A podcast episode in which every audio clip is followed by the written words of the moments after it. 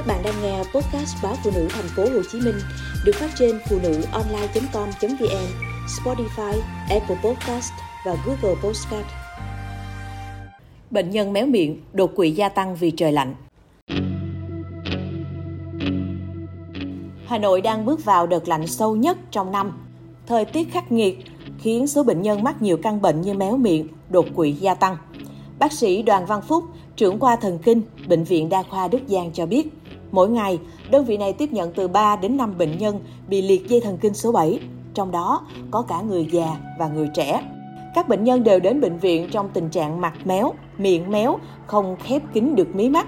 Nguyên nhân dẫn đến tình trạng này hầu hết do sự chủ quan của người bệnh, đặc biệt là người trẻ. Có trường hợp bệnh nhân đi tập thể dục buổi sáng nhưng mặt không đủ ấm, có trường hợp mở cửa, đột quỵ sau khi thức giấc, khiến liệt dây thần kinh số 7.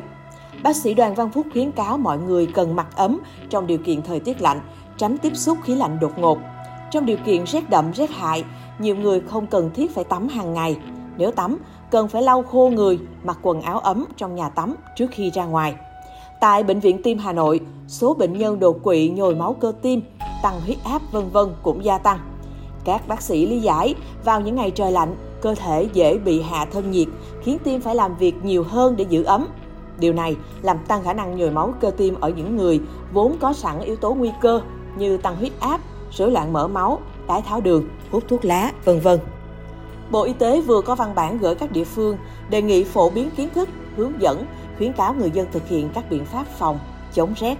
Trong đó, đặc biệt lưu ý người già, trẻ em, phụ nữ mang thai là những nhóm dễ chịu tác động, không nên ra khỏi nhà từ lúc 9 giờ tối tới 6 giờ sáng.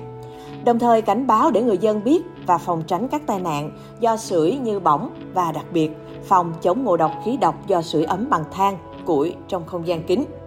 Một nghiên cứu mới ở Mỹ cũng cho thấy nếu bạn khó đi vào giấc ngủ hoặc ngủ không sâu, thức dậy quá sớm trong hầu hết các ngày hoặc có các dấu hiệu mất ngủ khác sẽ dẫn đến nguy cơ bị đột quỵ cao hơn.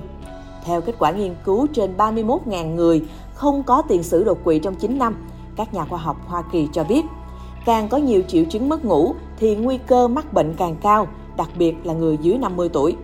Nghiên cứu lưu ý rằng nguy cơ đột quỵ thường cao hơn ở những người lớn tuổi có nhiều vấn đề về sức khỏe. Các triệu chứng mất ngủ có thể bao gồm khó đi vào giấc ngủ, thức dậy trong đêm, thức dậy quá sớm vào buổi sáng, cảm thấy không được nghỉ ngơi đầy đủ, ngủ ngày, lo lắng, trầm cảm và cáu kỉnh. Lo lắng về giấc ngủ, gia tăng sai sót hoặc tai nạn, khó tập trung hoặc chú ý. Có nhiều liệu pháp có thể giúp mọi người cải thiện chất lượng giấc ngủ.